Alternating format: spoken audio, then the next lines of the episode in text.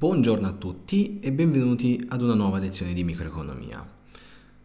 Oggi parleremo di due concetti molto importanti eh, della materia di microeconomia che sono l'elasticità e il modello di scelta intertemporale.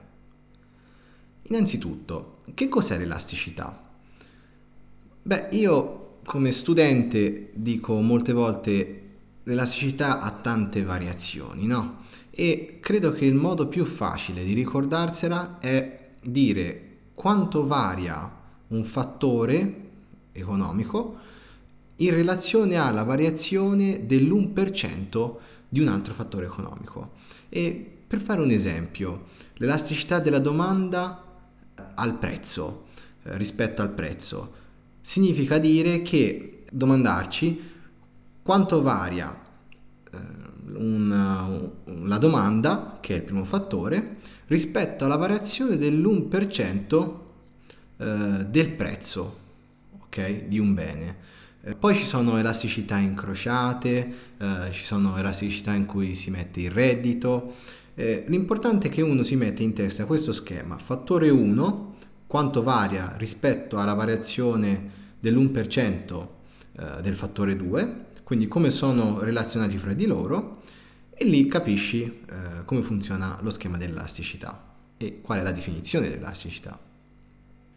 Seconda cosa, il modello di scelta intertemporale. Questo sembra un argomento molto semplice, ma in realtà include tutto quello che abbiamo fatto finora, eh, parlando di panieri di consumo, parlando di vincolo di bilancio, parlando di curve di indifferenza, in relazione a un insieme temporale diverso.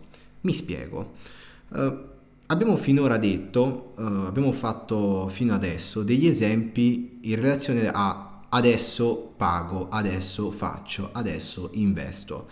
Però tutti noi sappiamo, come detto anche l'altra volta, eh, mettiamo dei soldi da parte, eh, magari vogliamo investirli questi soldi, magari poi eh, abbiamo dei progetti e magari neanche li iniziamo, però noi abbiamo dei progetti futuri in un modo o nell'altro, in un termine o nell'altro.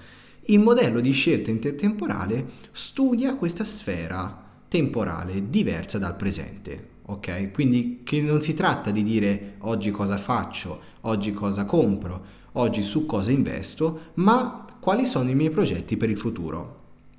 E di qui vengono fuori due definizioni molto importanti, che sono il valore attuale e il saggio marginale di preferenza intertemporale, e eh, la modificazione di eh, mappa di indifferenza con mappa di indifferenza intertemporale, paniere di beni con paniere di consumo intertemporale, vincolo di bilancio con vincolo di bilancio intertemporale e infine allocazione mh, dei, dei prezzi rispetto ai beni, rispetto alle risorse intertemporale. Ok? E siccome la definizione di, di, questi qui che ho appena detto cambia poco um, e possiamo dire ad esempio che il paniere di consumo intertemporale è mettere in relazione ad esempio un paniere che abbiamo oggi con un paniere che vogliamo avere o potremmo avere in futuro, proprio mi concentrerei sulle definizioni invece di valore attuale e poi di saggio marginale di preferenza intertemporale, che invece leggermente variano qui. Perché innanzitutto, eh, che cos'è il valore attuale?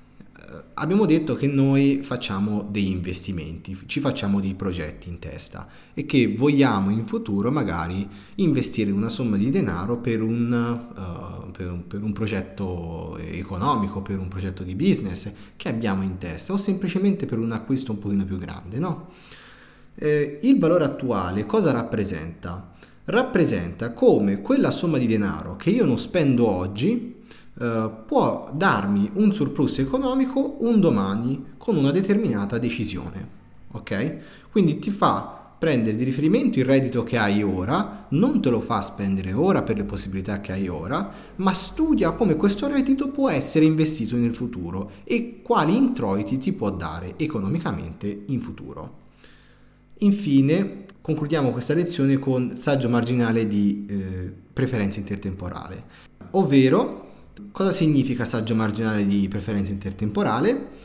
Eh, il numero di unità di consumo futuro che un consumatore vuole scambiare con una unità di consumo presente. Spero che vi sia piaciuta questa piccola lezione, ci vediamo al prossimo episodio.